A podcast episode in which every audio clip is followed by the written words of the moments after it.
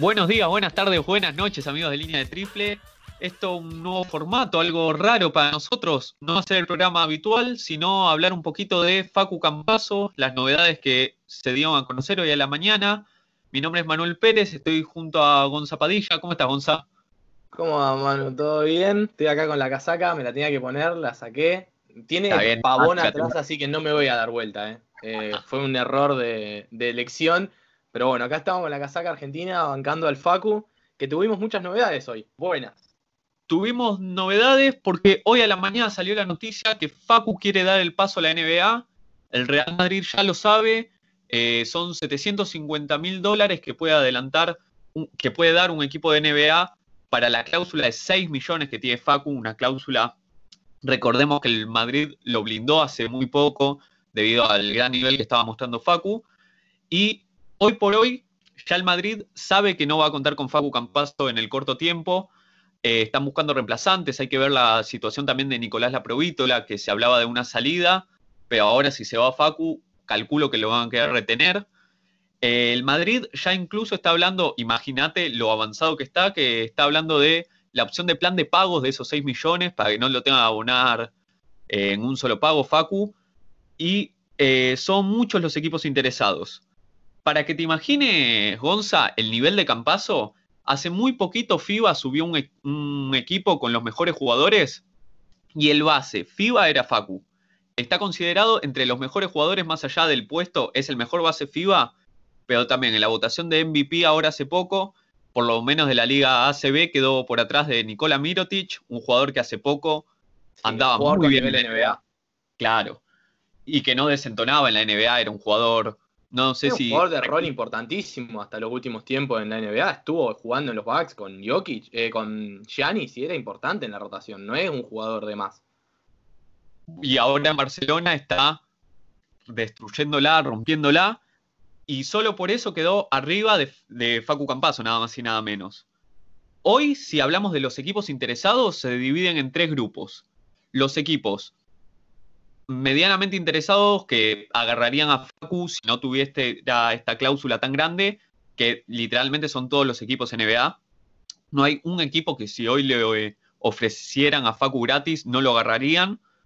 Después los equipos muy interesados, que son seis, eh, están ahí eh, Denver Nuggets, está ahí Minnesota, Houston, Detroit.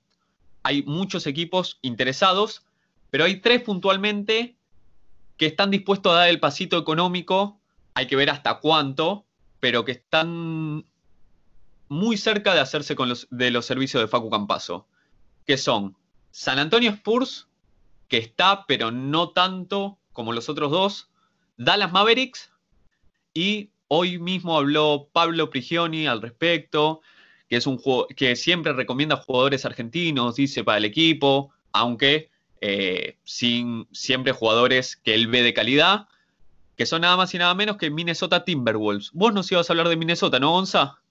Sí, justamente es un equipo que vengo siguiendo mucho por el hecho de Dilo, que lo amo desde la época de los Nets. Quiero aprovechar el paréntesis para decir que cada vez que veo un video de los Nets de Angelo Russell me largo a llorar. Qué lindo roster, qué divertido que era verlo jugar. Eh, bueno, desde que Dilo se fue, me metí más en el tema de Minnesota.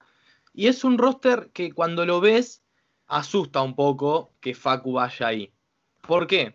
En cuanto a las malas, en cuanto a los salarios, vos ves que hay dos contratos máximos, que son las dos estrellas fundacionales de este equipo, que son de Angelo Russell y Carl Anthony Towns, y después pega un salto a dos contratos de 18 millones de Van Turner y 15 millones de James Johnson en, este, en esta liga, en esta temporada, en temporada 19-20, y ya el año que viene solo queda un contrato de 15 millones de James Johnson, los dos máximos de Cat y de D'Angelo Russell, y a partir de ahí caemos a todos jugadores que están dentro de su contrato rookie, o que no ganan más de 5 millones de dólares. ¿Qué genera esto? Lo vemos eh, a, priori bien, es un equipo balanceado, es un equipo a la vieja usanza de dos superestrellas, jugadores de rol, pero ¿qué pasa? Son rookies, justamente. Facu acaba de llegar y aunque la cara del equipo sea Cat, la cara a la que van a responder va a ser Facu. Va a pasar a ser, si se va James Johnson, pasa a ser el jugador más viejo del plantel. Tiene 28 años.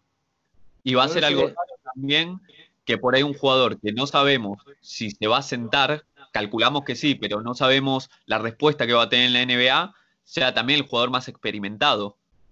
Claro, es, el jugador, a ver, cuando repasamos las carreras principalmente de, las dos superestrellas, Carl Anthony Towns, jugador que jugó solo un playoff con Minnesota desde que fue drafteado, se fue eh, Jimmy Butler diciendo que era un soft, que era un tiernito, que no competía, bardeándolo tanto a él como a Wins. Eh, Dilo tiene un poco más de experiencia porque llevó a los Nets eh, al octavo puesto, se fue en primera paliseado por Filadelfia. Pero bueno, esa es la experiencia que tienen. Recordemos que Dilo fue drafteado por unos Lakers horribles que no clasificaron a nada. Era la, última época de, Kobe, todo un quilombo, no jugó playoff. O sea, las dos superestrellas de este equipo jugaron una sola ronda de playoff. Facu tiene muchísima más experiencia, tanto en mundiales FIBA como en el Real Madrid. Y eso es lo que a mí me preocupa.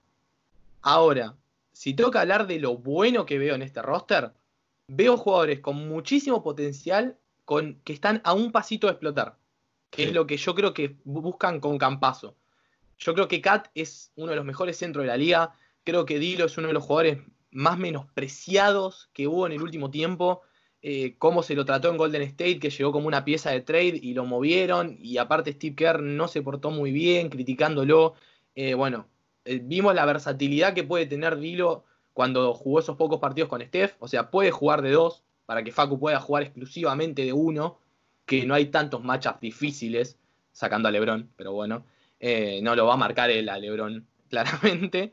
Em, veo defensores perimetrales muy buenos, eh, que eso es algo que viene incorporado al jugador. Eh, digamos, eso no se, se, aprende, sí, pero me parece algo que tiene que venir incorporado. Veo en Jared Colbert, en Jojo Koji, ese 3 defensivo 3D, modelo de ahora de la NBA, necesario para jugar junto a Facu. Me preocupa un poco la, poca cantidad de hombres grandes que tiene este roster más allá de Cat.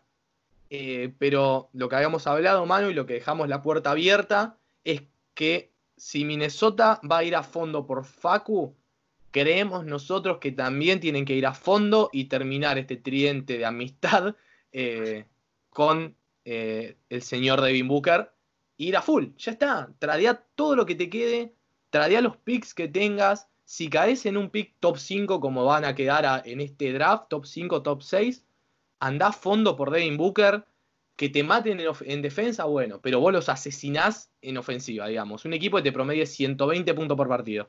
Eh, me parece que ese es el camino claro y lo más importante de todo, y cierro con eso, no nos olvidemos que eh, Kevin Garnett va a ofrecer comprar a los Minnesota Timberwolves. Y esto tiene muchísimo que ver. Estamos hablando de uno de los mejores jugadores de la década del 2000 y que su carrera se vio bastante truncada por tener que jugar en un equipo en el que la agencia dirigencial, digamos, no lo respaldó, trayéndole jugadores que lo puedan acompañar en carreras de playoff. La carrera de Kevin Garnett sería otra si los Timberwolves lo hubieran acompañado y no tendría solo un anillo en Boston, de eso estoy seguro, pero bueno, recordemos, eso es muy, muy importante porque ya se están haciendo movilizaciones para competir.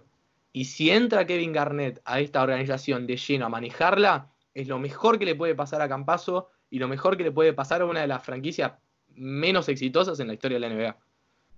Sí, yo creo que ya con D'Angelo, eh, un jugador más, un buen pick en este draft y de sexto hombre Campaso, sería un equipo que daría que hablar. Hay que ver qué también le va, pero sería un equipo más que interesante. Sacando este ejemplo puntual de Minnesota, ¿en dónde te gustaría personalmente a vos verlo, Facu? Y a mí, yo creo que el plug and play, el plug and play de Facu en este momento es Dallas. Creo que Dallas es, el equipo al que Facu tiene que caer. Eh, cae a la mejor ofensiva de la NBA, una ofensiva súper pulida en dos años, ni siquiera que hace cinco están jugando juntos.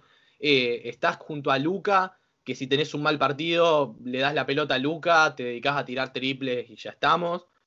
Y es un equipo que Rick Carlisle es uno de los mejores coaches de la NBA y sabe adaptar muy bien a sus jugadores. Tiene experiencia en tener bases de poca estatura, como JJ Barea, que jugó años en los Mavericks y siempre ha tenido un nivel superlativo, la verdad, para tener la estatura que tiene. Entonces, a mí principalmente me gustaría o en Dallas o en los Lakers, que es eh, también bastante obvio por el hecho de, las, de, las, luces de Los Ángeles y jugar con LeBron. Eh, pero creo que el más realista es Minnesota y que pueden pasar cosas para que veamos a Facu realmente jugando a un buen nivel NBA y no ir y jugar cinco años por el puesto número 30. Bueno, vos nombrabas a los Lakers. Los Lakers están en el eh, grupo de los que están muy interesados en Facu. Pasa que ahora trayendo a muchos jugadores perimetrales, mm. no sé qué tan interesados están como hace dos meses. Pero en el caso que Dion Waiters o Jared Smith o alguno de los jugadores bajos cometan alguna de las suyas, más que nada por Waiters y por Jared Smith, eh, no veo loco tampoco, si lo hacen en el corto tiempo, que eh, puedan ir por Facu. Pasa que hoy por hoy los que más suenan son Minnesota y Dallas, que entre esos dos claramente me gustaría más algo que está más probado como es Dallas que un experimento como puede llegar a ser Minnesota. El atractivo de Minnesota es Pablo Prigioni para estar con otro argentino que si bien sea en un cargo de no de jugador, sino de parte del equipo de coach, eh, puede ayudar a sentarse por ahí a Facu en la liga. Sí. Eh, y también algo, una comparación rápida que creo que es muy válida con Facu, es comparar a Facu con el Derrick Rose actual. Creo que son dos jugadores muy parecidos en cuanto a lo que hacen, incluso Facu con un poco más de juego, de, armado de juego, digamos.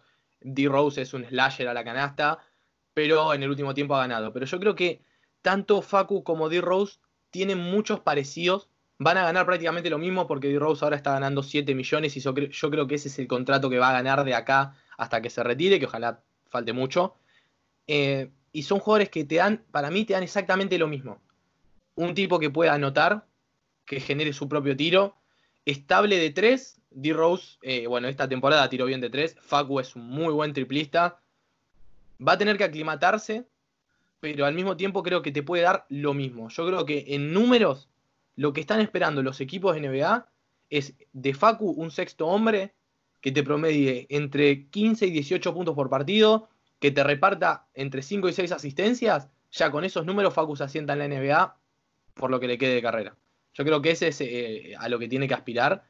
Eh, y tal vez con un año de, aclimatación, con una temporada de decir, bueno, que los Timberwolves digan, bueno, ya está, no tenemos el pick del año que viene, es de Golden State, pero es protegido top 3.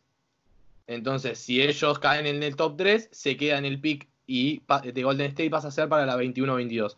Entonces, el año que viene puede ser una, una fecha de aclimatación, buscar quedar en el top 3 del draft, proteger ese pick, tener un pick top 3 de draft y a partir del 21-22 tener un equipo competitivo, un equipo asentado, que se conozcan y con un año de laburo encima. Yo creo que si va a los Timberwolves, esa es una línea de laburo muy clara que ya está, ya está sentada. Sea en los Timberwolves, sea en Dallas, sea en los Spurs, en los Lakers, esperemos verlo dentro de poquito, a Facu en la NBA y en el mejor nivel posible. Sí, no hay duda de eso. Y lo puede dar y que sea la puerta a que muchos de la, Argentina vayan también. Ojo que no meta después Gavidec, que no empiecen a Vildosa, se empieza a plagar de argentinos en la NBA de vuelta, ¿eh? Sí, yo creo que Luquita Vildosa que no esté hoy en día en la NBA es que hay gente que no está haciendo bien su laburo. Yo voy a hacer la campaña a Manu Buen quiero que llegue a la NBA. también, también. Sí, sí. Bueno, bueno, fue un lindo programa, algo distinto, más corto que lo que vamos a Sí. Pero tenemos que repetir, Gonza, querido. Obvio, siempre. Abrazo grande, Gonza, a toda la gente que nos vaya a mirar, que nos eh, escuchen en Spotify, en Evox. Eh, y ya la semana que viene estaremos filmando otra vez. Nos vemos.